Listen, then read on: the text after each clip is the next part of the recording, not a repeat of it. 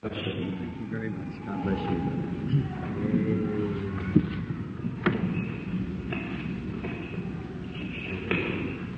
a grand privilege to be back again tonight in the house of the Lord to service with you, brother and sisters, in the like precious faith of the Lord Jesus. I think a lot of it was my part last night of maybe holding a little too long. I've got the, the reputation of holding long services. I never did hold any longer than all night. I never have taken much longer. I kind of come up with the Apostle Paul when he preached all night and the boy fell out of the balcony and got killed and he laid his body on him and the boy come back to life. So, uh, someone said to me, said, Brother Branham, you, you just talk a little too long. Well, I, I got so much to talk about, I just, I just can't get it all out at one time. I just, ever since Christ filled me with His presence, well, I just had so much to say about it. And so tonight we're going to try to let you out early because I do think of uh, respects for those who have to go to long distance and you have to go to work and so forth. Maybe a little later on the week we'll lengthen out just a little bit more. And uh, last evening we had a prayer for the sick or what we call many times referred to as healing service. Of course we don't, we know we do not heal anyone, but we just pray for them. And I have never healed anyone yet, but I've certainly had some great answers to prayer. Uh, seeing the Lord, He healed the sick. And so that's why I'm here to try to fellowship with you around these things and not only to the healing of the body, but healing of the soul also, which is far more essential than healing the body. Now, it is possible that if you live long enough, you'll get sick again. Because sickness, the Bible said, many are the afflictions of the righteous, but God delivereth him out of them all. So we have many afflictions promised, but a deliverance from them. In the discussion when the late Jack Cole, many might have known him, he was a very personal friend of mine. I thought very much of Brother Jack. And he had such a, excuse expression, like a bulldog faith to just hold on uh, for healing. And he would, uh, someone would come up with crutches. He had him an axe or something there. He'd cut them up and break them up before he even prayed for him. He wasn't going away on them crutches anymore. And, he, and if they couldn't walk away, they could crawl away until they got enough faith that, and he had a little anvil and a hammer laying there, and some of them would come up with glasses on to be prayed for for their eyes. He'd reach up and take them off, break them all up with the anvil, throw them over to one side. So he got in some trouble down in Florida. Satan set a trap for him and got a child that he took the braces off of. Of course, you know the story. Reverend Gordon Lindsay was down there in the trial when the judge said, uh, you claim that boy to be healed. And Brother Jack said he was healed. Oh, said there's no such a thing as that. So when I took the braces off of him, he walked across the platform. He said he was healed. So now if you can produce one scripture where God ever did anything like that, would be healed here or something, it'll just last a moment while uh, I'm willing to take down on it. Brother Lindsay raised up, said, I can produce the scripture, said, let's hear it. Said, one night on a stormy sea, uh, Jesus told Peter to come walking to him on water. As long as he walked, he's on top of the water as he believed, but when he got ready to disbelieve, he sank. So that's right. So the judge could dismiss the case. There could be no more about it. That's exactly it. See, he was, he was, as long as he was walking, he was alright, but when he began to doubt, down he went. And that's just how long divine healing lasts, as long as you believe it. And that's how long salvation lasts, just as long as you believe it. Amen. Someone said to me some time ago, said, Brother Branham, I don't care what you would produce, what you would say, or anyone else, that uh, you might raise up ten dead people and make every cripple walk, said I still would not believe it. I said, certainly not. It wasn't for unbelievers. It was just for those who believe. That's all. It, it's just for believers. Jesus said to those that believe. Unbelievers are not even included. See, you're just to be pitied. Something wrong somewhere. So uh, if you're a believer, why it's for you. If you're not a believer, then it's not for you. And someone said, "Would you?" Out on the street one day, said, "Would you uh, tell this man standing on the corner what's wrong with him?" I said, "You know, God takes His man, but never His spirit. His spirit upon Elijah, come on Elisha, and then on John. The one is up on Jesus, came on the church, and on down through the age. Satan does the same thing." He takes his man, but never his spirit. I said, I'm just about minded when they put a rag around Jesus' eyes there in the court that morning. He hit him on the head with a reed and said, prophesy and tell us who hit you and we'll believe you. He never opened his mouth and said a word because he didn't clown for people. He only obeyed God. See? Amen. Satan said to him, if you be the son of God, why perform a miracle here before me. Let me see it. You heard that said. See? Just remember, that's the devil. See? That's him. He said, if you be the Son of God, said just uh, just perform a miracle and turn this bread, this uh, this rock into bread, and I'll believe you. He said, it's written, man shall not live by bread alone. And then at the cross, Satan and those priests said, if you're the Son of God, come down off the cross, then we'll believe you. He could have done it, but he had been obeying Satan. See, he don't do what Satan says, he does what God says. And any servant of God does the same. Just obedient. So when you hear those remarks, just remember where it comes from. Don't, don't despise the people, but feel sorry for them that they're in total darkness and blindness, maybe ordained to that condemnation. Then what? That's bad, isn't it? So you just feel sorry and just move on, be humble and be Christians. Now, tonight I want to speak to you upon a little subject that perhaps maybe just uh, kind of till we get our audience kind of balanced and begin to let all the superstitions uh, rub out. And last evening, I thought for the first time it was pretty good to see as many as responded to the Holy Spirit. Of course, I could have counted at least 12 right in here that thought it was a hoax or something like that, but you're going to have that anyhow, you know, so you just don't let that interfere with the ones who do believe. They're disbelievers, unbelievers, and in a bad shape. So just pray for them. But now tonight I want to approach the subject of conferences. Now I want to read a scripture found in Isaiah 118. Come now let us reason together, saith the Lord. Though your sins be as scarlet, they shall be white as snow. Though they be red like crimson, they shall be white like wool. That's a very familiar old gospel text. Perhaps your pastors has approached it many times. And I think it's one of the most outstanding texts or sympathetic of the Old Testament. God trying to hold a conference with the people to reason things out. Jehovah God who made heavens and earth and all the creatures that's on them and yet would asked to have a conference with the people to let's reason it out to see what it would be. We hear so much lately about conferences. There's been so many of them and there's so many conferences being held across the nation, around the world. I was at Visalia, Illinois a few weeks ago, or Visalia, California a few weeks ago, and we had the armory building, something about like this or a little larger. And the first afternoon, there were so many people piled into it before it got dark, they turned away around many hundreds. And the next night, there's nearly 2,000, so we couldn't stay there any longer. We went up to the fairgrounds of a neighboring city.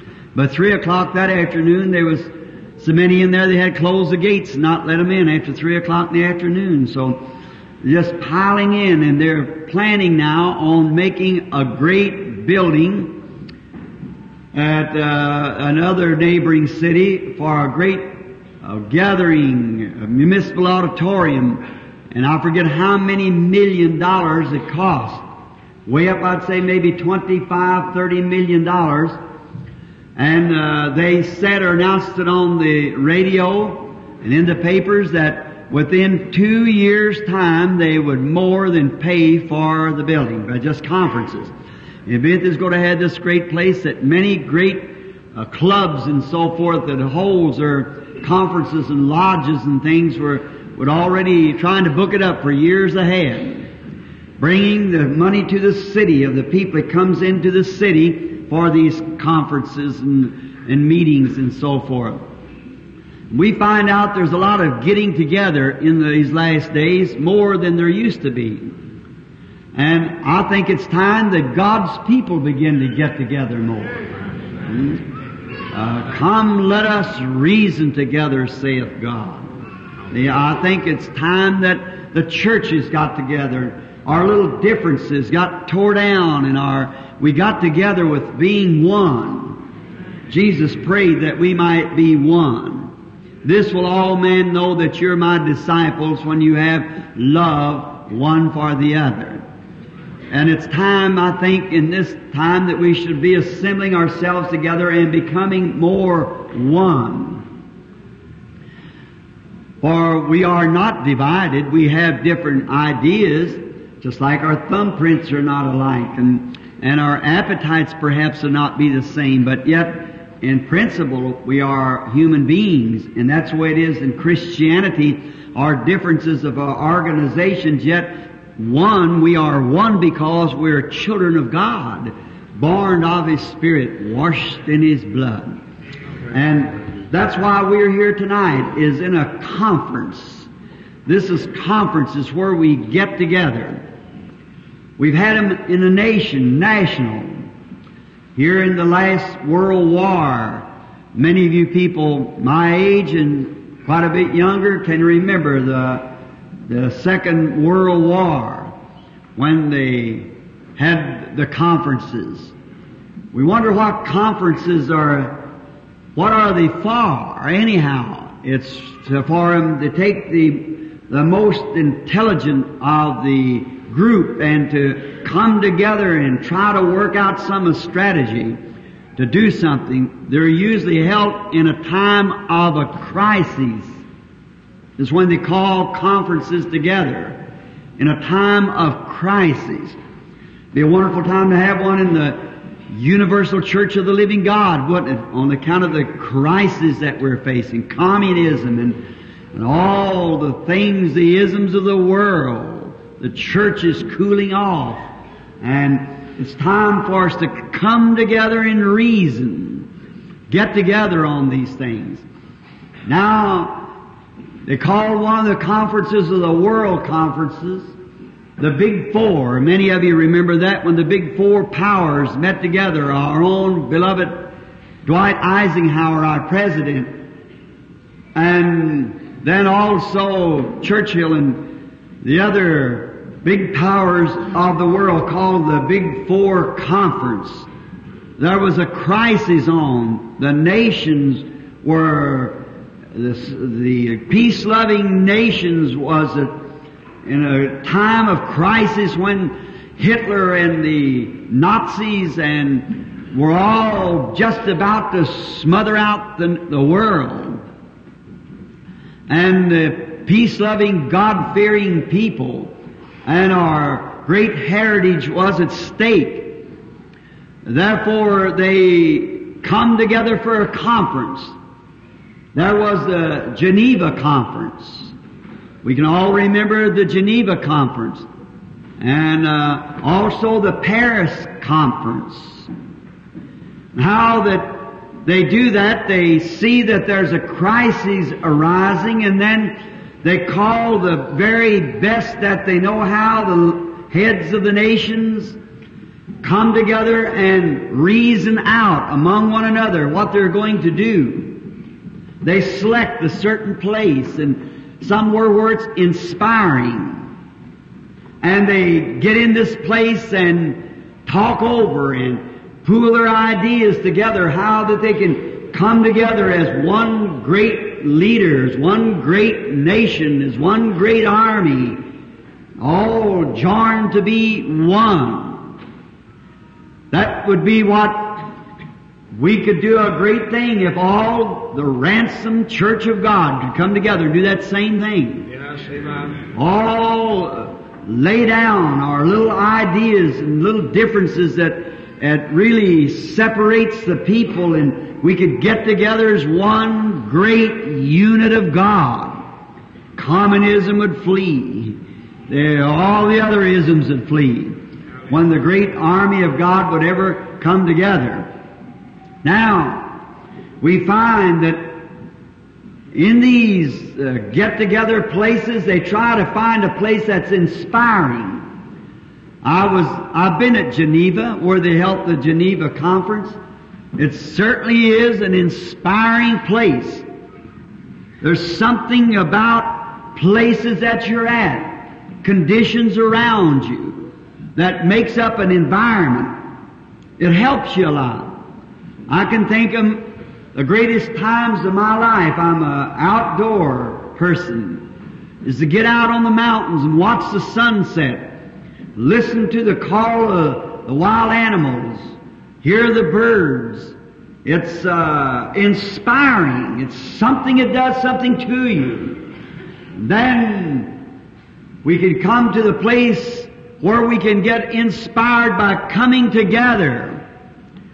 Meeting places. Some of us get cold and a little different. Keep away from prayer meeting on Wednesday night. Stay home to watch some certain television program that oughtn't to be on. And people get infatuated with that and stay away from prayer meeting to watch some silly program. Then when we come together in these revivals is to bring our gifts and our ministry together to uh, pool it together for a revival to bring inspiration upon the peoples. To get together for an outbreak of a real revival or now a going home of the church. For we're near the end time. Amen. that is definitely known that we're near the end. And now as we field out the meetings a night or two as we go along see which way the Holy Spirit will be leading we'll get into it the Lord willing. Now, inspiration is places and conditions you can get into, but to be inspired. I, being a lover of the outdoors, I love to climb up into the mountains and listen to the call of the wild. And I've loved it since a little boy. Not so much to hunt the animal, but just to be in the woods because there's something inspiring to it. Here a few years ago, I was up here in Colorado where I'm a guide on a outfit. Been taking people out for years.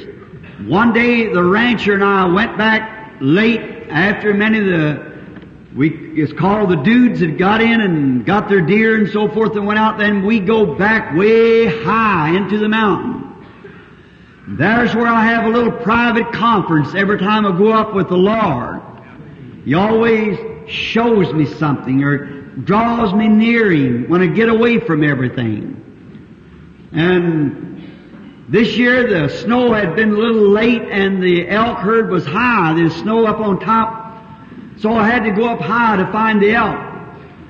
One afternoon up there, it was long and last of October, the, the Quakers down low was just like firecrackers, so brittle and dry. And I was up in the snow and the weather can change so quickly up there. It can be a one moment of raining, then snowing, and then sun shining. And there come up a storm, and I got behind a tree and set my rifle down and waited till the blow went over, and I was right by an old blow down near the timber line. That's as high up as the timber grows till you get into pygmy spruce and so forth. Then when I was amazed as how I was sitting there behind the tree hearing the winds blow and thinking of the Lord behind a big pine tree and after a while the storm let up. I raised up, looked around and the great elk herd that I was trying to get into, they'd been separated during the storm and I could hear the big bulls a bugling. Oh, there's something about it that just puts something alive in you. To hear them fellows bugle. Have a great respect for them. Then over on the mountain, I heard a wolf howling its mate answering it down in the bottom. Looked over towards the west and the sun was setting and just as going through the crevices of the mountains, the great magic eye looked like of God looking across the mountaintops, blue horizon, and seeing then where the winds had blowed and the the water had froze on the evergreens and it formed a rainbow that went all the way across the canyon. All that together, I just broke down like a baby and began weeping. There it was. God in the rainbow. The covenant. Look upon as Alpha and Omega. Jasper and Sardius, both Reuben and Benjamin. First and the last. There he was, howling up there in the wolf. Here he was bugling in the, the elk. Everywhere you look up there seemed to be God. That's the way I like to get that inspiration. Get up in there alone with God. So high, miles and miles and miles. Couldn't get down for a couple of days to take me to get down. From where was to where the horses was hitched. But just up there alone with God, sleep out there that night in the mountain. And while we was up there, I just got one of them kind of a real rejoicing spirits on me. I guess it's not strange to you Pentecostal people. And I got so happy I set the gun down against a tree and began to run around and around the tree, just jumping around as hard as I could, screaming to the top of my voice, Praise the Lord! Praise the Lord! And I guess if somebody would have come in the woods, they'd thought there was someone out of the insane institution there. Round and around the tree I went just as hard as I could go, screaming and kicking up the pine needles.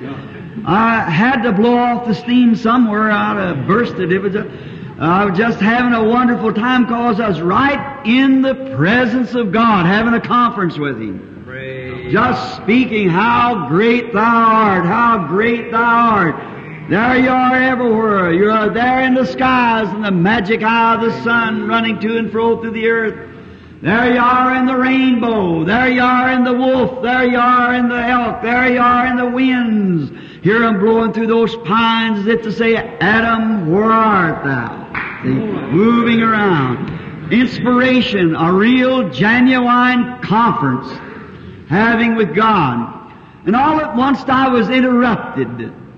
And uh, I just don't like to be interrupted in them kinds of times. So I just like to scream it out till I get get all satisfied. Then I looked and there was a little pine squirrel. Oh, he is a little rascal about that long. The blue coat policeman of the woods.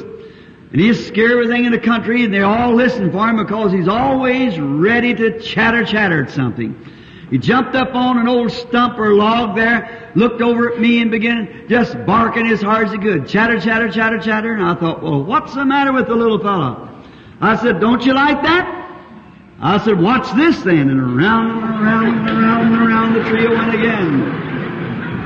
And he just kept chattering the more. I said, I'm praising my Creator, little fella. I said, I'm having a good time with him. We're holding a conference here. I told him I was empty and he's filling me. See? Here's where it goes. Around and around and around the tree it went again.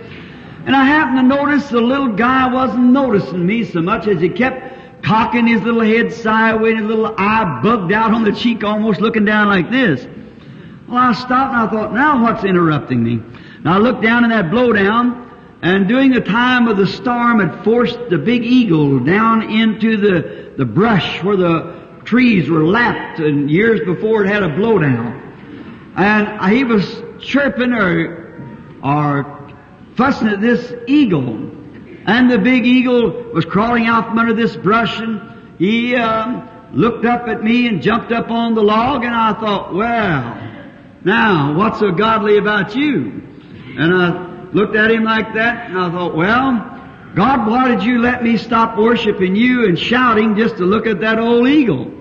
Well, an eagle, God likens himself to an eagle, and he calls his prophets eagle, because the eagle can fly higher than any other bird there is. There's nothing can follow him. If a hawk would try to follow him, it'd disintegrate in the air. And that's right. He's, well, he's got an eye that he can see after he gets up there. That's the reason I say anybody that's jumping, just jump as high as you can live, you know. That's all, because how good does you get up if you can't see something while you're up there? It doesn't do any good. So he, um, he gets up there and he's got an eye, he can see far off things before they get there, and that's the reason God likened the eagles uh, to his prophets, or his prophets to the eagles, and he calls himself Jehovah Eagle.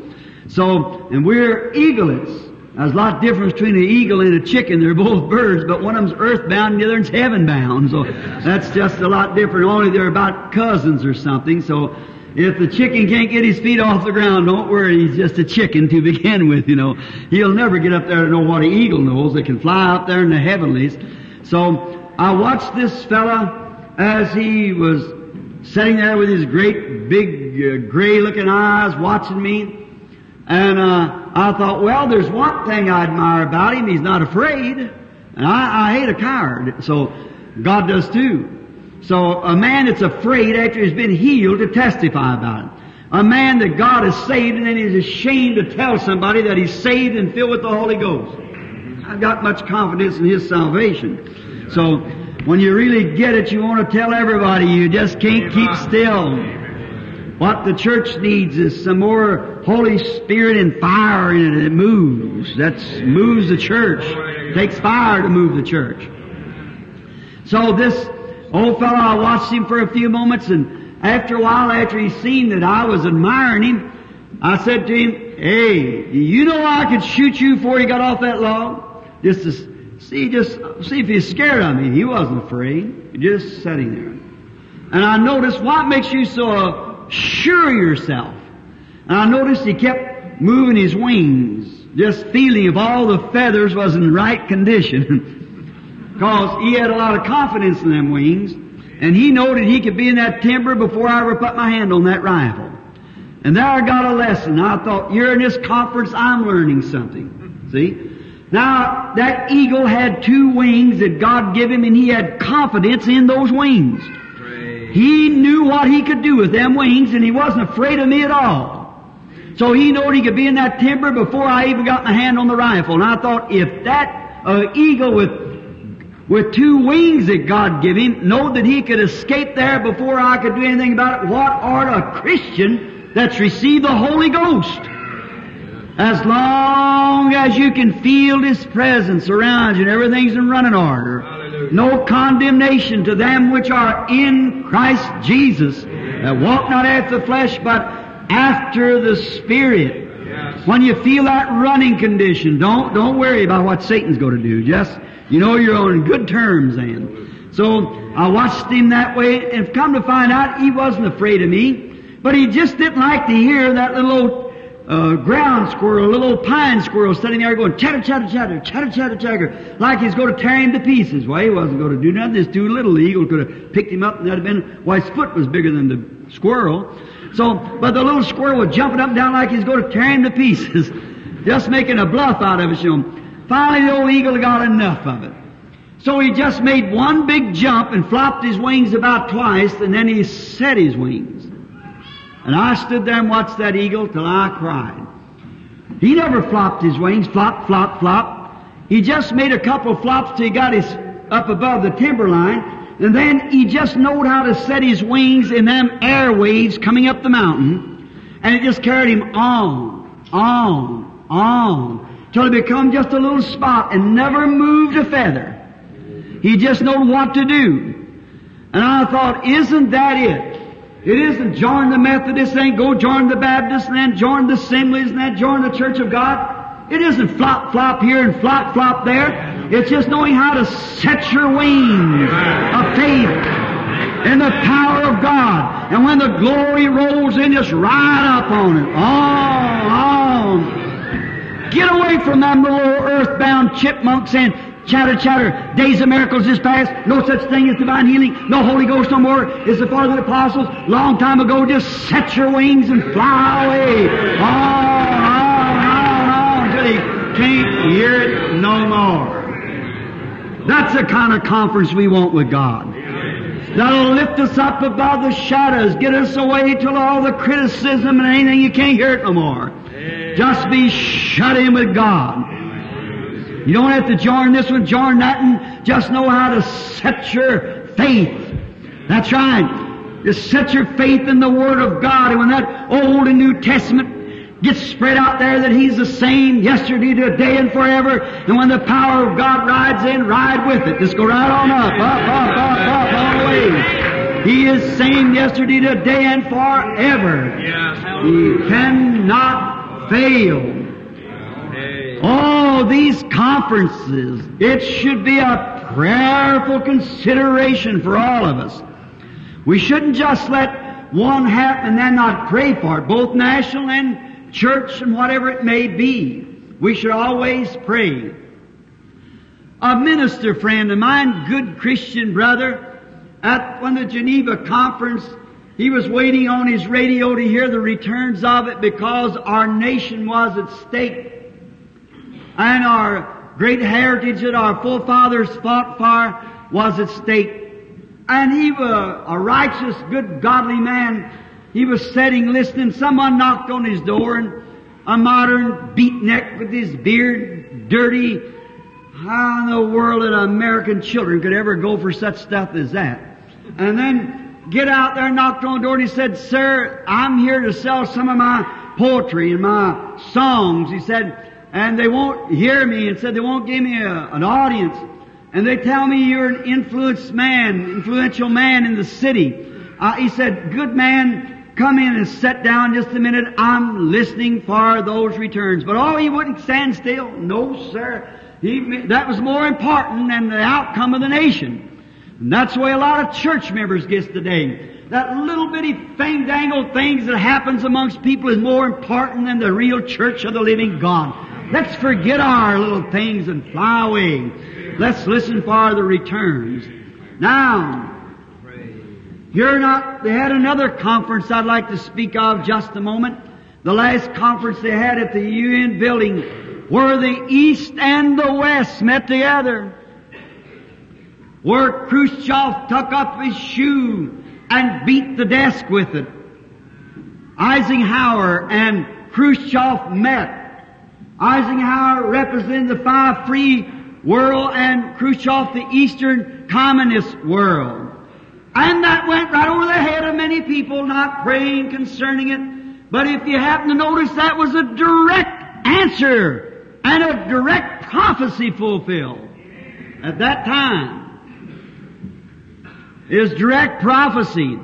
The East and the West had fulfilled exactly what Daniel said that the ten kingdoms there would be wouldn't mix like iron and clay would not mix together. And the word Khrushchev in Russia means clay. The word Eisenhower in English means iron. And iron and clay could not get together. Oh, as we see these things approaching, we ought to be on our knees crying out, Oh Lord Jesus, do something for us right away we might try to pull the last person that can be brought into the kingdom of God. Pulling ourselves together and having conferences and meetings and get together and prayer meetings all night long. The trouble with the church tonight, we just go and kneel down and pray and yawn a few times or sleepy and tired and have to go home and go to bed. It isn't like the early Pentecostal church. They prayed all day and all night. I met these old timers from 40 years ago, said they'd pray all day and all night, walk on the streets. Today we become classical and want to compare with the big churches and that's where we make our mistakes.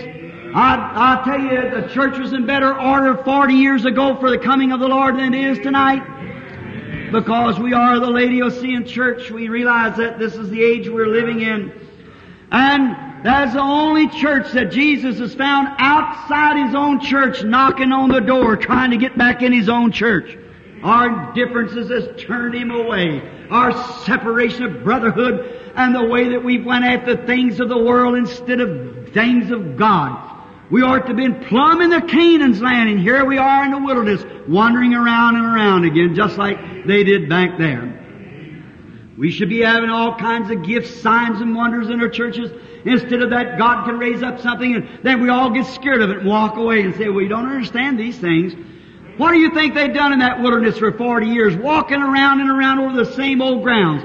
We've took Acts 2 and 4, Acts 2 and 4, Acts 2 and 4. We've run it to death. Let's go on! The promised land's there. For whatsoever thing you desire when you pray, believe you receive it, you shall have it. Acts 2 and 4 is right. But it ain't all of it. That's right, there's more of it. That's every promise in the Bible is ours. It's given to us by the Lord Jesus and His great mighty hands holding time for us to possess the land that's been given to us. Certainly, conferences. Oh, when the world has a conference and they meet together, what do they do? They usually have some whiskey and cocktails and drink and lie and cheat and deceive one another, make all kinds of different plans and so forth, and with a knife behind them, as the Bible said they would do. But what does happen when God has a conference? Man fast and pray and wait on orders and then move. We've been talking now about world conference, national conference. There's many of them we could think of, but let's think of some conferences God had. Let's call a few of those to memory. Let's think of the first conference that God ever had when a first emergency arose. We'll call it the Eden Conference. That was the first emergency. When word come up to heaven that God's son and his daughter, his children that he put in the Eden had lost their place in grace and had gone away from God and was backslidden and naked. Heaven couldn't hold him any longer. He came down to the earth, walking back and forth through the garden, crying, Adam, Adam, where art thou? Man truly expressed what he's made out of right then. Instead of coming out to God and saying, I'm wrong, Father, I did wrong, he hid himself and wrapped himself in some fig leaves. That's what man tries to do today. Instead of come out and saying he's an unbeliever, he'll try to say, I'm a Presbyterian, Baptist, Methodist, Lutheran, or something else. Instead of wrapping himself up in the righteousness of God and confessing his sins that he's wrong and a disbeliever, he tries to hide behind some church theology. Get out from behind it, Adam. You're unbeliever. Notice, that's what he does, though. And notice, God never sent an angel down to find His child. He come Himself. That was the real, the reason I think today, that today when they try in this day of modernistic religion, this day when social religion is dominating the country, creeping into all different denominations, they're trying to take the divinity off of Jesus Christ and make Him just a man. Not long ago I was talking to a woman. She said, I appreciate your messages, Brother Branham, but you put too much stress on Jesus. You brag too much on Him. I said, if I had ten million tongues, I couldn't brag enough on Him. Now I said, He's worthy of everything I could brag about. Yes, amen. She said, well, there's one thing, you try to make Him divine. I said, He was divine. Oh, she said he was just a man. He was a good man. They don't believe in his atoning blood. Listen, if that was the blood of a Jew or a Gentile, we're all lost. That was the blood of God Himself. He wasn't no Jew nor Gentile. He was God manifested in the flesh. Exactly what happened. The blood comes from the male sex. We know that. A hen can lay an egg, but if she hasn't been with the male bird, it'll never hatch. It's unfertile. The baby is born to the woman. It's wrapped in her blood, but not one speck of her blood. The hemoglobin is in the male uh, sex. So we can just like it's coming springtime, and we notice old mother birds get out here and make them a nest, lay them a nest full of eggs, and she can get on that nest and hover those eggs till she's so poor she can't fly off the nest. So reverent. so respectable to her eggs. She turns them this way and turns them that way. She's starving to death, but she's afraid that uh, she'll they'll be exposed if she flies from the nest. She's a loyal mother and tries to hover these eggs. But if that male, that female bird that laid the egg, if she hasn't been with the male bird, the mate, them eggs, no matter how much she hovers them, how well she treats them, they'll rot right in the nest. That's exactly right. That's what's the matter with a lot of our old cold formal churches today. We've got a nest full of rotten eggs. Only thing they are is professors have never been with the mate, Jesus Christ. Only thing to do is clean it out and start over again. Get men and women who's been in contact with the mate, Jesus Christ, to his church. How can they believe the supernatural power of God when they haven't got anything to believe with? My old mammy of the South told me, said, honey, you can't get blood out of a turnip because there's no blood in it. How can you get faith out of a person that's got nothing to have faith with? You've never been born again of the Spirit of God, you don't know the first principle of the power of the resurrection of our Lord Jesus Christ. They don't understand it. Oh, we got them and they're big payers in the church and we make them deacons and everything else and hover them and they're just unbelievers to begin with. Now, how true that is to see the mating time. The mate now ought to be the mating time when the, the church gets in contact with Christ and gets real, genuine Holy Ghost faith. And this lady said to me, she said, Brother Branham, you said you was a fundamentalist. You just spoke what the scripture said and stayed with it. I said, I do. And she said, I can prove to you that he wasn't divine. I said, if he was anything less than God, he was the greatest deceiver the world ever had. I said, the Holy Ghost, God, overshadowed the virgin and created a blood cell in the womb. This blood cell was the Son of God. Through that blood we have remission of sin. Man knew nothing about that woman. She said, I never knew a man. And that was God Himself tabernacling with man. My God Himself. She said, and you make Him divine. I said, He was divine. She said, I'll prove it by your own Bible He wasn't divine. I said, let me hear you say it. She said in St. John the 11th chapter, when Jesus was going to the grave of Lazarus, the Bible said He wept. And if He was divine, He could not weep. Oh, I said, lady, that's thinner than a broth made out of a shat of a chicken that's starved to death. I said, how could you base any theology on that? I said, He was both man and God. No man has seen God at any time, but the only begotten of the Father has declared Him.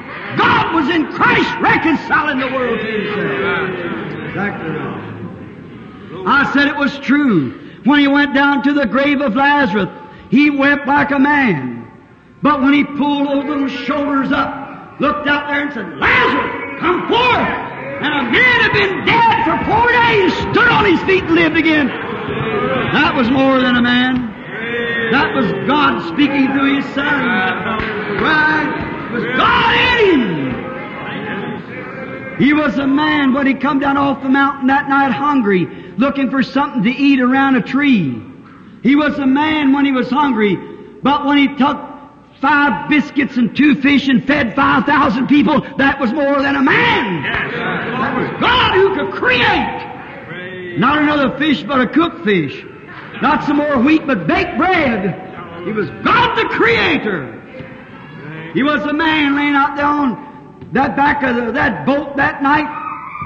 One of his devils swore they'd drowned him. Perhaps 10,000 devils of the sea said, we got him asleep now and we can drown him. The little boat pitched about like a bottle stopper in a storm. Out there they thought, we got him now.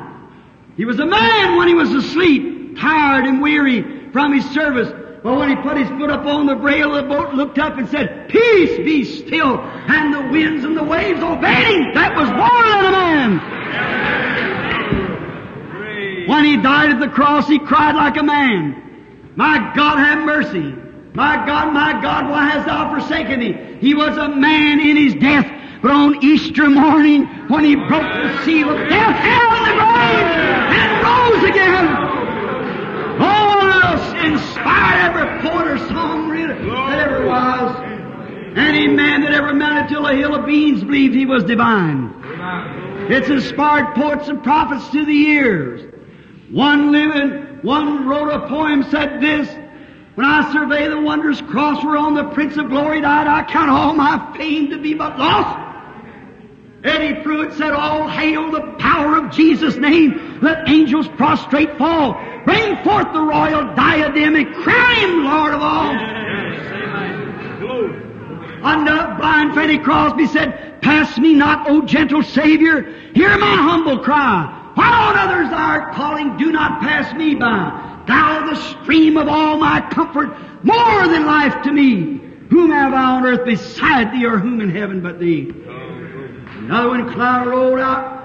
This living he loved me, dying he saved me, buried he carried my sins far away, rising he justified freely forever. Someday he's coming, oh glorious day. Any man that believed he was divine. Certainly. Oh, when God had a conference in Eden, his son was lost, his children was lost. That's the reason he never trusted redemption with any angel or anything else but himself. We was redeemed by the blood of God. And now, that blood cell, that's what gives us boldness to stand on His Word. That's what gives us boldness to walk in the face of demons and opposition. Because we know we're coming covered with the blood of the Lord Jesus, which is the divine powers in the blood of Jesus.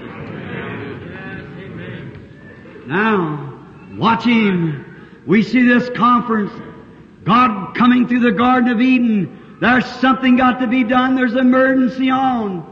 His children's lost. You don't know what to do. Comes down in the garden, begins to hunt them up. When he found them back in there hiding behind some sort of a man-made creed, what did he do? He selected a certain tree and called them out.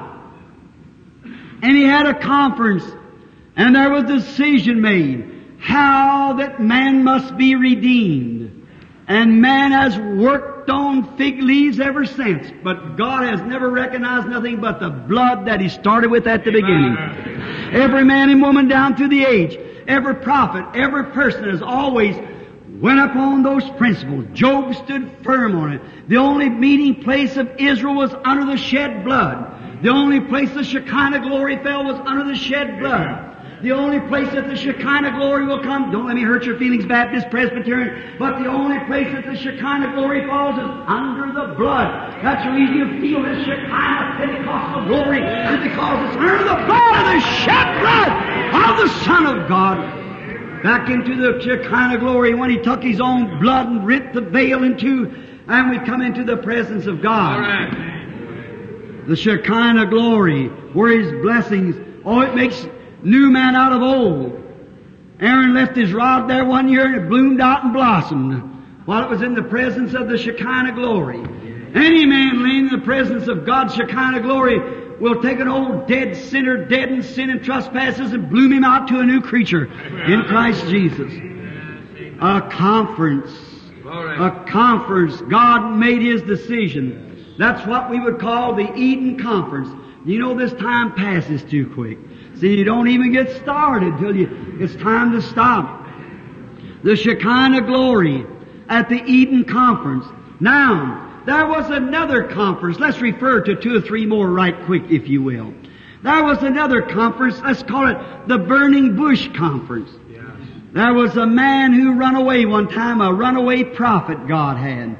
Went out and married him a wife and had a little boy named Gershon. His name was Moses, so he's going to inherit all the flocks of Jethro, and he was doing pretty good as he was under the mountain one morning. Oh, he done forgot about the burdens of the people down in Egypt because he was pretty well fixed up. I think that's just about the way the Pentecostal church has gone. Amen. Amen. Forgot about the burdens of those sinners. That's not only the Pentecostal church, but the Methodists, the Baptists, the Presbyterian, instead of getting them back to God and any man, I don't care what theologian you are, what church you belong to, there was one church in all Christendom begin at the day of Pentecost with a Pentecostal experience. Amen. The Catholic Church said that was them. Everyone tries to refer back to that. But if it was them, why ain't the same glory and same signs of following that church that was them? Amen. Certainly. Now, there was a conference. God seen his runaway prophet. And when God chooses a man to do a thing, there's no way for him to get away from it. Right. God haunts him. Maybe some of you here tonight, a backslider, you'll be miserable all the days of your life, and you ought to be, until you surrender yourself to God. There you are. Some of you women, some of you men, goes back out in the world, goes to dances and things that you were taught better. Today it's a shame what our Pentecostal churches has come to. Like as David Duplessis said some time ago, where that we had gotten to. You know, us Pentecostal churches, just like our Methodist church that were in their buildings tonight, like the Baptist church, the Presbyterians. If Methodism would get back to John Wesley's teaching, it'd be fine. Sure. If the Baptists would get back to John Smith, the Luther would get back to Martin Luther, and a Pentecost would get back to Pentecost. Amen. Right. It would be all right. It started right, but the thing of it is, we adopt grandchildren. God don't have any grandchildren. He ain't got grandsons, He just got sons. We take our children in and put them on the cradle roll like Methodists and Baptists and all them. They come into the church and we take them in as Pentecostal and know no more about God than a rabbit knows about snowshoes. What we need today is a back to the experience of God and back with the Holy Ghost again. That's right. Uh, excuse that expression. It sounds sacrilegious. I didn't mean to say it just like that. But that's the truth. It's right. We got to get back to God don't have grandchildren. He has sons, but not grandsons. No place in the Bible where God had a grandson. Every person must come and pay the same price. Must come the same way. God's only got one way, and that's Jesus, and you got to come that way.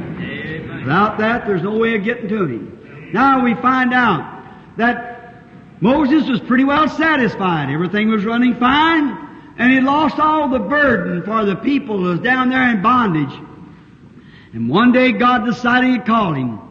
And so he selected a place, a certain tree. And where God comes down, there's somehow I know there's always a lot of fire where God's at. Yes, amen. If you're around where God's at, there's a lot of noise and a lot of fire. I don't know why, but it's always been that way. That's scriptural.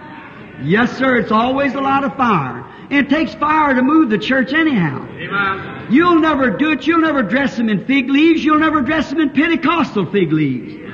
They got to get back to the fire. Amen. That's right. One time my brother and I, when we was little boys, was walking and we seen a turtle. We thought it was the funniest looking creature I ever seen. Way throw damn feet, you uh, Illinois people know what turtles are. And here he come walking. I said, isn't he funny looking, brother? We walked up. This puts in mind a lot of people when you step on them with the gospel, you know. They go, get back their hull, you know. I'm so and so. I belong to this organization. That don't have one thing to do with it. That's right. That's right. I belong to so and so. Well, I'd be ashamed to admit it. And we, we might be forgiveness for it if you try real hard to repent. You might be forgiven for it. God don't recognize no organization. He recognizes the blood of His own Son, Jesus Christ. That's all. When I see the blood, I'll pass over you. This boy and I was back there and this old turtle, I said, you know what I'll do, honey? I'll make him get out of there. I went and got me a switch and I poured it on him. He didn't do it very good. You can't beat him into it. That's all there is to it. You can never get him back by beating him. That's right. I've been trying it for ten years and can't do it. You just can't beat him back to it. So I said, I'll tell you what I'll do. I'll fix him as a branch running along there. So I went out and stuck him down the water. Just a few bubbles come up and that's all there was. Brother, you can baptize him face forward, backwards, three times, five times. It don't do no good. Just a few bubbles come up and that's all's there. That's right. Or bless God, I told you I'd do it. that's about it. That's about all there is to it. You know how I finally got him to move? I built me a little fire and set the old boy on it. He moved then. What the church needs is another Pentecostal fire. The Holy Spirit makes the church move back into the harness of. God. Back to the harness. God don't care what organization you belong to. He's against all of them anyhow. So when Well, that's true. I can prove that with the scripture. Catholic was the first organization which was a prostitute she had daughters. Now you can make out your way. Anybody ever read the Nicene Council or pre-Nicene Fathers? And then you see where it come to. First was a Nicolaitan. That God hated a deed, then first thing you know it become a doctrine. What was it? Nico is to conquer laity of the laity and conquer the lady, put the holiness on the platform and let the lady pay for it. so there you are. So that's just exactly it. So we all follow the same steps and go right back into the blackness again, just as hard as we can go. I used to herd cattle. I stood up there one time, the Hereford Association grazes the, the Troublesome River Valley. And if you can raise a ton of hay on your ranch, you can put a cow on the pasture. And then, as many tons as you can raise, that's how many cattle your, your ranch will produce. They'll brand them and put them up there. They had a drift fence so they couldn't drift back on private properties to come down from the mountain. I used to sit there with the ranger many days, my leg around the horn of the saddle, watch them when they passed by. And that ranger would stand there. There, ours was a turkey track, and neighbors was a tripod. The diamond bar and Grimes next to us, and all up and down there. All different kinds of brands went through there. But you know what? That ranger never paid any attention to the brand. He maybe gazed at it and looked around, but that wasn't it. He never noticed the brand, but he certainly examined for the blood tag. There was no cow could go on that pasture unless she is a registered Hereford. That's where he'll be at the judgment bar. He won't ask you where you belong to the Church of God, Assemblies of God, or Pentecostal holiness, or whether you're oneness, two-ness, three-ness, four-ness, five-ness, or whatever you are. He'll look for the blood tag, and that's what will take you in. Will be the blood. When I see the blood, I'll pass over you. Exactly right, brethren. See, that's right. So, getting back, now we find that there was a conference that forgot all about. They got it. Moses got his creeds out there and forgot the burden. But God chose a place and he had a conference. And he called Moses, take off your shoes, Moses. You're on holy ground. I have heard the cries of my people. I've remembered my promises that I made to Abraham and I'm going to send you down to deliver him. Now Moses knew that voice was God because it was scriptural. Now anybody that uh, passes and sees a voice, and if it is not a scriptural voice, leave it alone. Amen. If the Bible says so, then believe it because it's a scriptural voice. People saying angels and so forth. Joseph Smith seen one. I differ with Joseph Smith because it was not scriptural. But I don't say the man never saw an angel. I'm not to dispute the man's word. There's been many angels and so forth saw. But if any angel Paul said in Galatians 1:8, if an angel from heaven come preach any other gospel than that which I've already preached to you, let him be accursed. That's right. Stay with the Word, right with the Word. And what the Word says, stay right with it. Don't move from there.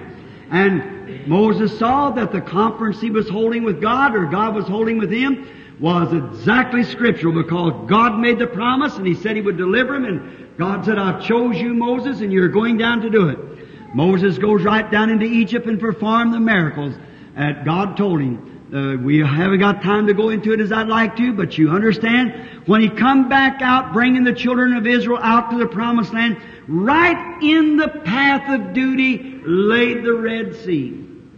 It's strange at how God will lead His children right into traps. Sometimes wheelchairs. Sometimes with heart attacks. Sometimes He leads His children. Why? To see what they'll act. See how, see what a reaction they'll have on an action. See what they'll do. Every son that comes to God must be tested, tried. In the Old Testament, a son was born in a family, but he, he had to be tutored and raised up and tried. And then he was placed as a son, or adoption, placed into the body. In, then when he was placed, once placed, then his name was just as good on the check as his father's was. He was heir of all things. That's where God's bringing His church, giving him the testings. There lay the Red Sea right in the path of duty. What could they do? Now it looked like it all nature was crying for them. There was Pharaoh's army a coming, the chariots. Here was the mountains on either side. The Red Sea had them trapped. Looked like it was a, looked like nature would have screamed for that great army of two and a half million people down there in that valley. Helpless, no swords, nothing to fight with. So what happened? There was emergency on. And Moses selected a certain rock and went in behind it and called a conference. I like that. What must I do, Lord? Would it be good if all the churches had called a conference right now? When we see the way things are going, if we couldn't call a conference and realize and go back and find out what kind of a church God had at the beginning, call a conference and reason it out together one with another, see what the first church did, what kind of a spirit was in them, and what kind of a signs followed them, what kind of a ministry they had, what kind of a people they were. Wouldn't it be wonderful if we do that? It'd be a wonderful thing. Moses did that. He crawled over behind a rock somewhere and said, Lord, what can I do? Here's these people. I'm straight in the line of duty. I did exactly what you told me to do. And here I've come right up against this. Maybe you're sitting here tonight, an old mother has raised a bunch of children. Raised them up as much as Suzanne Wesley. She had 17 children. Yet she could find three hours a day to pray and lead them to God. That's the reason she had a Charles and a John. Nowadays we push the button, wash the dishes, push the button, wash the clothes, and I haven't got time for nothing. See? Something wrong somewhere. Yes. Now, oh, how the devil can do the people. Notice. But, now they had this conference, and Moses consulted God. He waited there until he got orders, like Adam did. He waited till there was orders what to do. Moses waited until he got orders, like he did up there. What? How I go to deliver him? What can I do? Go down and tell him I am sent you. That was it. Now here he's straight in the line of order again, right in the line of duty, and the enemy comes up. Maybe it's come up on you, maybe on you, maybe on you, you, you, all around your heart trouble, diseases, afflictions in your body. What can you do? Have you prayed up? Is everything all right? Then let's have a conference. Amen. Let's find out what to do. You say, Brother Branham, I've tried to get the Holy Ghost. I've sought God. I've sought God. And I can't get the Holy Ghost. Let's have a conference then and find out what's wrong. The Holy Spirit's a revealer of the secrets of the heart. The Bible said so. Let's find out what's wrong. Let's see what's the reason you don't receive the Holy Ghost. Find out what's wrong. Let's have a conference. Moses had a conference and he waited until he got orders. I'm against a lot of this here super duper divine healing they have in the land today. You might not like me after this remark, but I'm going to say it anyhow. They got so much super duper stuff. All divine healing, everybody, only thing you have to do is hallelujah, just have their hands laid on you, glory to God. That's not so. That's right. Repent and get right with God. That's what we need more repentance. I read a letter from the Lutheran Church not long ago, not saying this complimentary, God knows I my heart go over this Bible. He was really tearing one of those evangelists to pieces about some of their super duper ideas of healing. So what about little Deborah Stadsklev? When the mother rode over here and was standing there when that little baby died that night. And this is the next afternoon, dead, the doctor pronounced it dead and everything, cold and stiff, laid over into my arms, I prayed for it, baby guys crying, put it back in his mother's arms. This mother was standing there to see that. She wrote when her little baby tucked sick in Germany, Mrs. Stadsklev, Captain Julie Stadsklev. He's a friend of Billy Graham's. One of my associates in the meeting wrote that book that you're getting here now, Prophet Visits Africa. And now, and was there present when the angel of the Lord came and had taken his picture, that pillar of fire that came down, comes in the meetings. He took the picture of that, saw it all. And so he, when his baby died, that little mother wouldn't have any peace. She phoned from Germany and the jet airlines of the American Air Force was going to fly me over there to Germany. Said this baby can be raised again. I said, let me see what the Lord says. And I waited and I waited. Two days passed. The doctor was very nice. They didn't even, they had him around there screaming over the baby and hollering and carrying on like that and everything, but no life. I waited on one morning. The Holy Spirit woke me up and said, don't you touch that. Don't rebuke that. That's the hand of the Lord. And I sent them word back. That Lutheran minister said, why didn't you wait like that till you got a clear cut decision from God? Then you know where you're standing. Wait till you have, thus saith the Lord. And you know where you're at. Hair. Something went wrong somewhere. Someone, they sure do it now. They said it's headaches. Well, brother, there ought to be a headache in the country then. Uh, yes, sir, there's something wrong somewhere. And it used to be wrong for the Pentecostal women. I've not been in the Pentecostal movement just a little bit, but I just see it gradually growing out, growing out, becoming. You look at too much television, too much stuff that you ought to be, instead of having prayer meetings and back to the church of God. Them prayer nights like they have. No wonder we can't have a revival. God could send an Oral Roberts, a Tommy Hickson, what across the country, and still we got nothing to build on till we get back to the old time St. Paul's revival. Yes. And the Bible, Holy Ghost, back to the. Amen. Deacons in the church married four or five times and all this kind of stuff when you know that's not Bible. That's right. Amen. Amen. I said to a lady the other day, she said, I tell you I don't wear them little shorts. Said I wear slacks. I said, that's worse. Right. Yes, it is. The Bible said it's an abomination for a woman to put on a garment that pertains to a man. That's filthiness. Yes. Some woman said they don't make any more clothes. They still make sewing machines and you can buy goods. There's no excuse. What you need is the baptism of the Holy Ghost. To start this mockery. It's true. Amen. You, you think I'm beside myself, but I'm not. I know right where I am. Right. Hallelujah.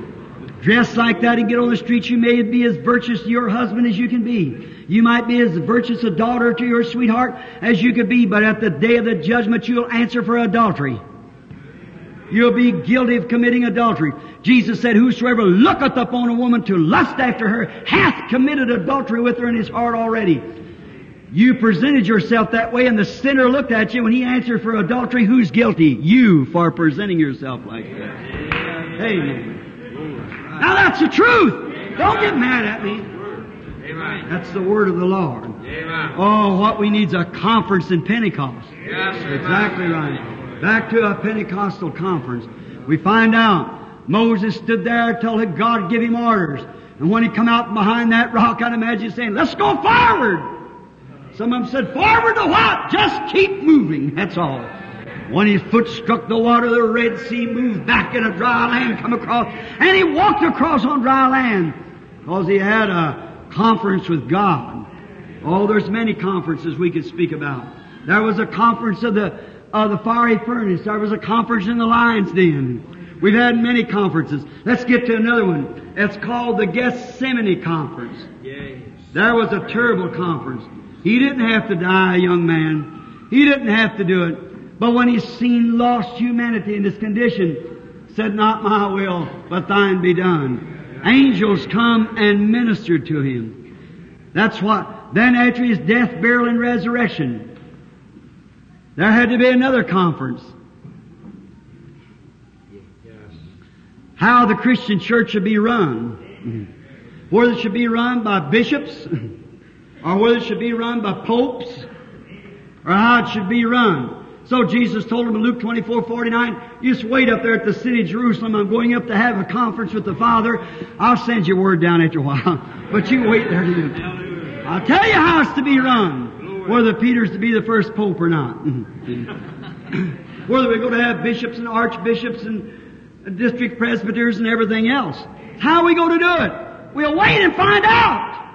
And they had what they call the Pentecostal Conference. They climbed them little outside steps up, went up into the upper room where 120 people gathered, little grease candle burning. They didn't eat and drink for 10 days, waiting. What's the returns of the conference? Quite a long one. and they had 10 days waiting. And after a while, the returns came. oh, yes. There wasn't a priest come up the road with his collar turned around and said, now we're going to take the first communion. you lick out your tongue and I'll give you the wafer and I'll drink the wine. Wouldn't that be? Neither was there a preacher come up the road and said, give us the right hand of fellowship. We'll put your name on the book and try you six months on probation. No. That's man's conferences. That's the way they do it, the councils and conferences. What happened? When the conference return came, they were all in one place in one accord. And suddenly there came a sound from heaven like a rushing mighty wind, and it filled all the room where they were sitting. Cloven tongues set upon them like fire, and they were all filled with the Holy Ghost and began to speak with other tongues as the Spirit gave them utterance. That was the returns from general headquarters. The Holy Spirit was to lead the church. Not man-made dogmas, but the Holy Spirit. That was a Pentecostal conference. And I think all the way from Martin Luther to Pentecost ought to go back and have a conference again. Amen. Find out! It's the Holy Spirit that's to lead the church. Not dogmas and creeds and Hail Marys and Apostles' Creed. I want you to find me the Apostles' Creed in the Bible. There's no such a thing. But yet we bow down to it and say it, and this is, that's lodge joiners. That ain't Christians. Christians are born again of the Spirit of God. The Holy Ghost comes into them.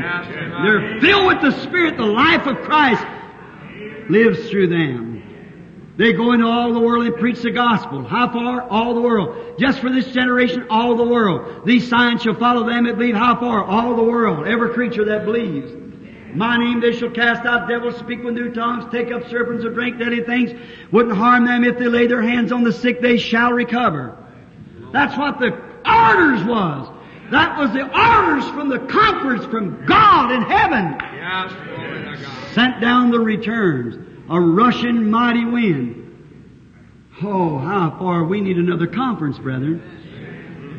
What happened with the conference? They didn't walk up and say, I now take your hand. I will become a member of this church. Get a salt shaker and throw three or four sprinkles of wa- dirt or water, whatever you want to call it, on them and walk out and say, now you're a member. That's not right. No, sir. Not even to water baptism, which is so essential. It still wasn't the thing. But there came a sound as a rushing mighty wind came from heaven and filled all the house where they were sitting. That was the returns of that conference, the way God decided to run His church. How dare us to try to move one iota from that? How dare we as man to add one thing or take one thing away from it?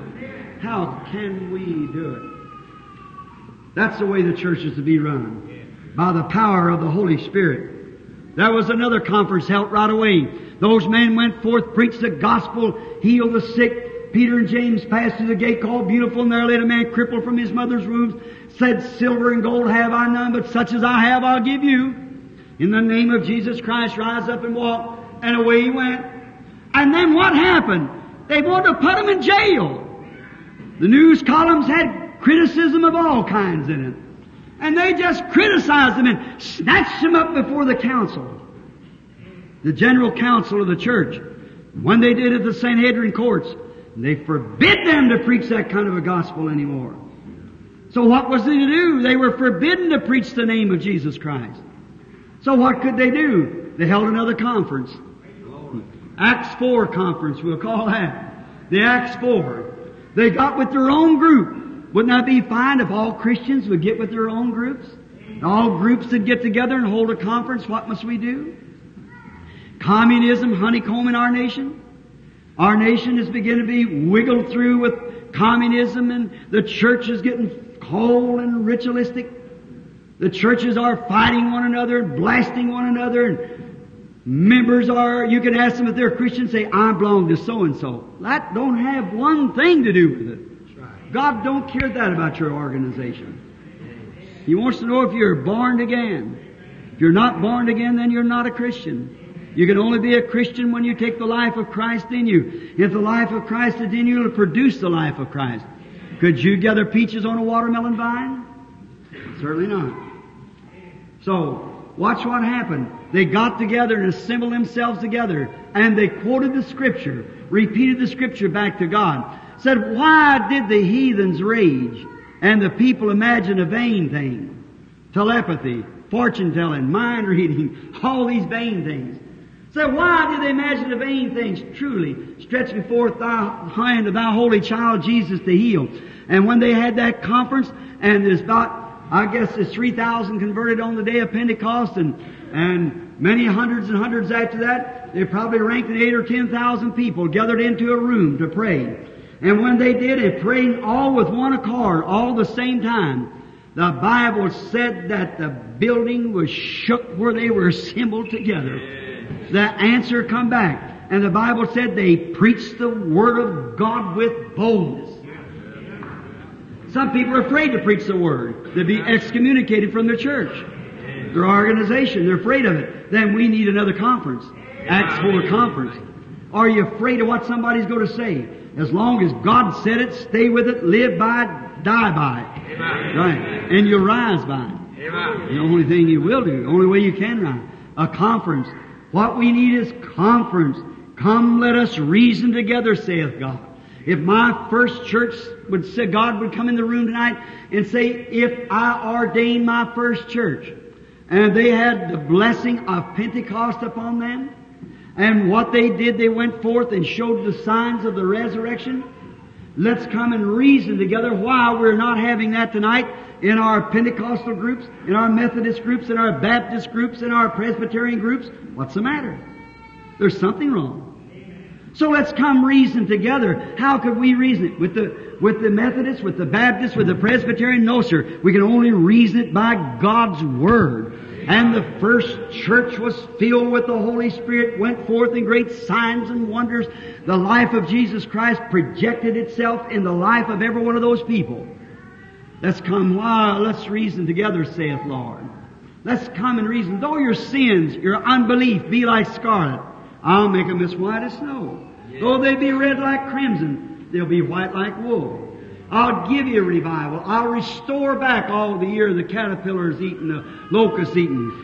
What the Lutheran left, the Methodists eating. What the Methodists left, the Baptists eating. What the Baptists left, the Pentecostal eating. But I will restore, saith the Lord.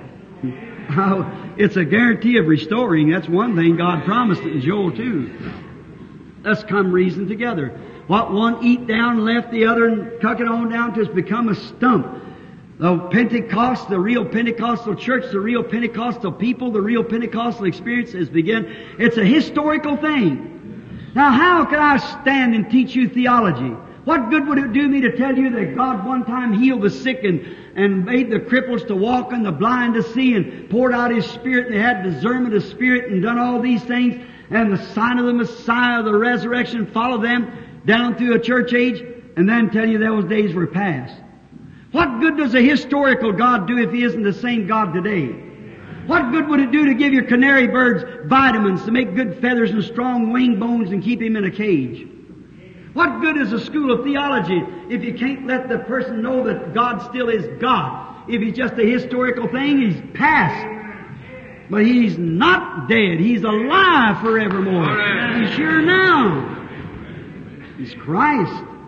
Certainly, we need to come together and reason it out. What kind of a church was it at first?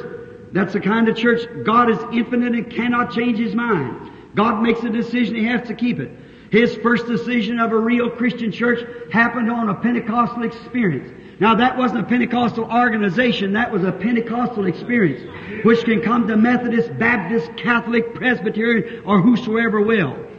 That's an experience that comes. Amen. Love, God's love. Love is the most powerful thing that there is in the world. It conquers anything. It's love. By this you shall conquer. By love divine. Loving one another. Loving the cause of God. Loving Christ. Loving suffering humanity. That's how you conquer. Yes, they had a conference and they got orders and they went forth and they preached the God, uh, the Word of God with boldness. Now, I'm going to speak of one more conference just for a moment. You might have missed the Geneva conference. You might not have even heard the returns on the radio. You might have missed the Gethsemane, which you did. You might have missed the Red Sea. You did. You might have missed all these conferences, but here's one that you're going to stand. That's a conference of judgment. Amen. You're all going to be there. Yes. Every one of us is going to stand at the judgment seat of Christ to give an account for what we've done with Christ and His Word. There's going to be a conference, and you're going to be there. I don't care what you do with your life. You could commit suicide, be so guilty you have your body cremated and taken out up on the seas and blown to the four winds. You'll be there anyhow. Amen. For every knee will bow and every tongue shall confess. There might have been a mighty conference and many of them that you'd missed, but there's one you're going to attend. And I'll tell you, every time you see a gray hair, it means that you're going. Every time you hear a siren, you're, it's a conference you're going to meet. Death is meeting you in the face. Young or old, whoever you are, you're on your road. Every time you pass a graveyard, it speaks that you're coming to that conference. Every time you hear a sermon preached, a hymn sang, it means you're coming to that conference. And you're going to be there. And you're going to answer for what you've done with God's Word and with God's Son and with the Holy Spirit that He sent you. You're going to answer. You're going to be at that conference. So if you're here tonight, friends, and have never had that conference with God, some man's sins go before him, confess, some follow. If yours, your unbelief hasn't been confessed yet, won't you think of it while we pray as we bow our heads?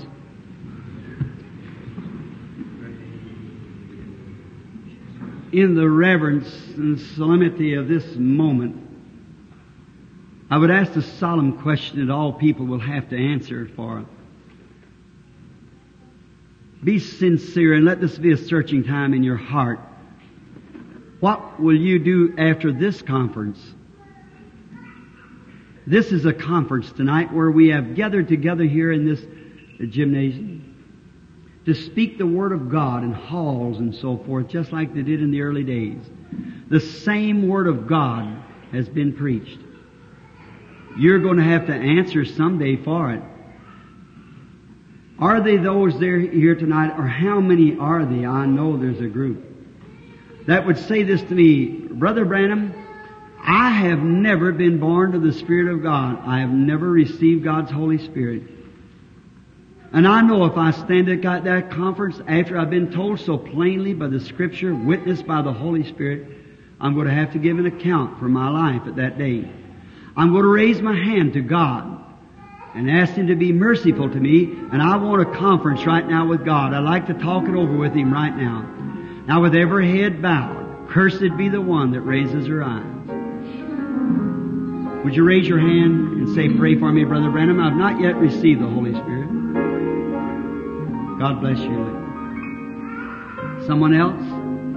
Surely you'd be honest in a time like this.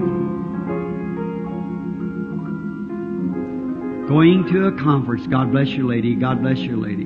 God bless you here. You're going to a conference, and remember, no matter how good you've been in church, that doesn't that doesn't do one thing. The Pharisees in the days of Jesus lived a lot holier life than any of we here in America live. But they were considered evil because they were sinners, unbelievers in Christ and His Word.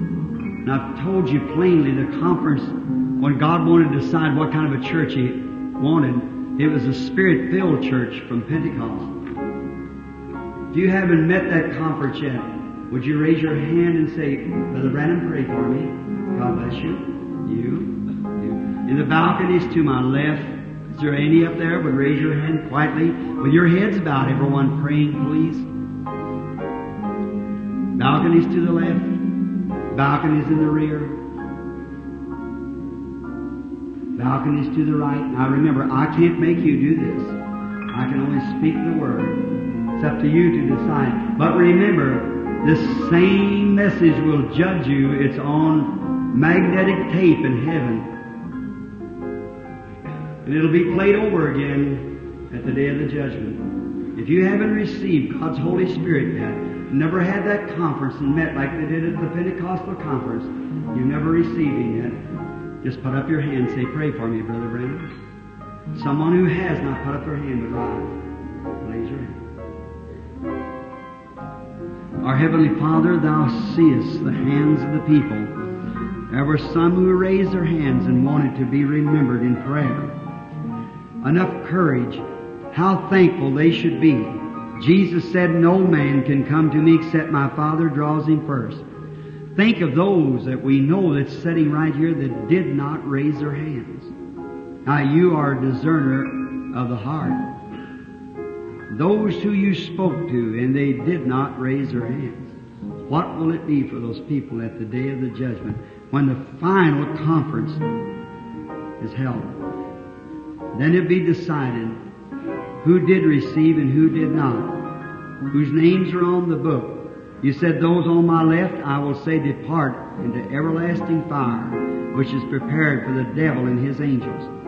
And we know that the time is near at hand. We see the world in a quivering, shaking condition, knowing that the atoms will soon be burning, and the heavens will be on fire, as the Apostle Peter said, and will burn with fervent heat. The atoms of the earth will catch fire soon. There will be a relay, and there will be not even dust left of the people. Then what, Lord? Maybe 500 years from now, an old tombstone blowed over yonder in the howling winds, the burning, blistering sun when it lays near the sun for its purification before the millennium. Maybe the name of some of the people here will be written on that. Where will their wandering soul be? May they not look to this modern world now, but may they look away to Christ, listen to the message, and the messenger that's speaking in their heart. Bless those who raise their hands, Father. May they receive the Holy Spirit. I pray in Christ's name and with our heads bowed just a moment. Did you really mean that? Would you come here at the altar, rise up out of your seat now, you that raised your hand, and you that did not raise your hand?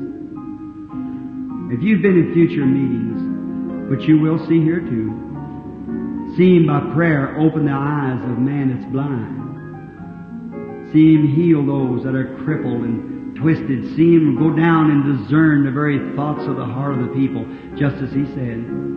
Now that's His Spirit that's talking to you now.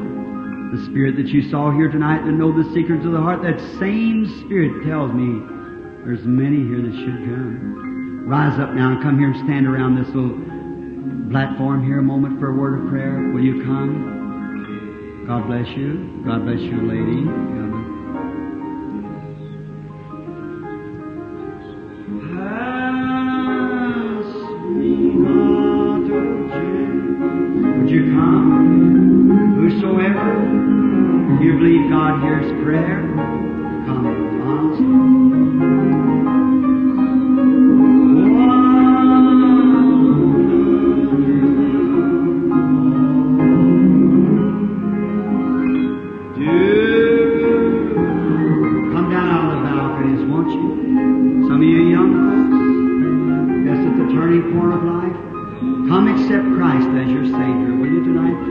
filled with the Holy Spirit.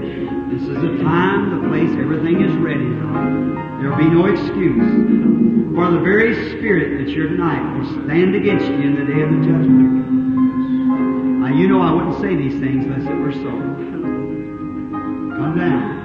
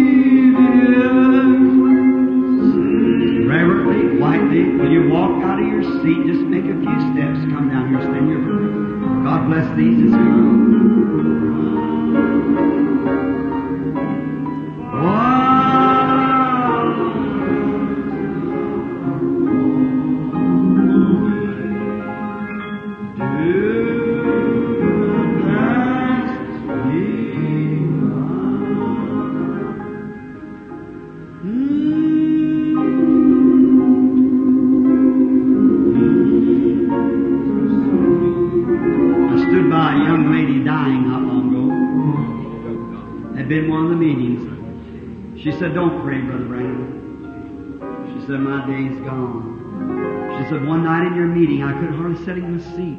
Just sitting with my boyfriend. I asked if he'd come. He said, No. I said, That was my last day. She said, It's too late now. The girl, a fine young lady, but was dying of a social disease. They could not retire.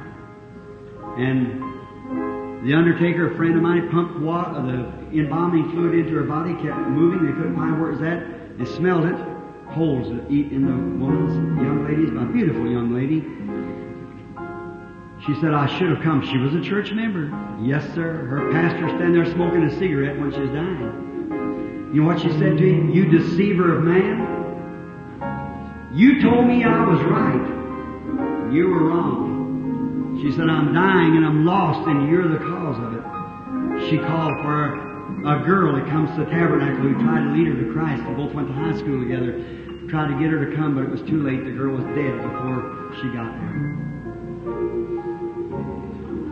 She wanted to repent. She wanted to tell this girl she was sorry because she called her a foul name, a holy roller. It always tells at the end of the road. That's where you have your conference with the death angel. It's coming to each one of you. You're going to meet him one of these mornings. You may meet him on the highway tonight. You may meet him in your bed tonight. You're going to meet him somewhere. You're going to have a conference. He's lurking there now. Angels of God are lurking there. You want them to plead your case on that day. You're speaking now. Won't you come once more? Trusting only Don't trust your church. Trust His miracle. Seek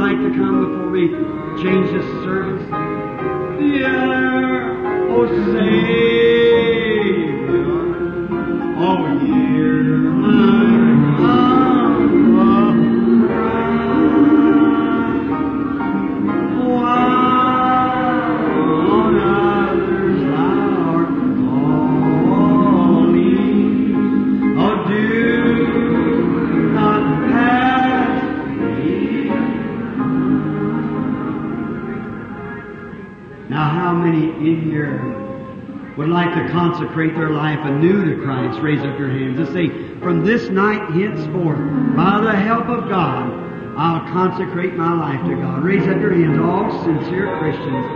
I'll reconsecrate my life to God. All that's sick, raise up your hands and say, I will believe on Jesus Christ for my healing right now. I will. I believe our Heavenly Father is pleased with those people coming to receive Christ. Don't you believe so? Now, let us all stand on our feet just a moment, those who can, for our consecration service, consecrating ourselves to God anew. Let us stand up now to renew our vows and our consecrations to Christ. Do you love Him? Lord Jesus, I love Him. Everyone now, everybody together. I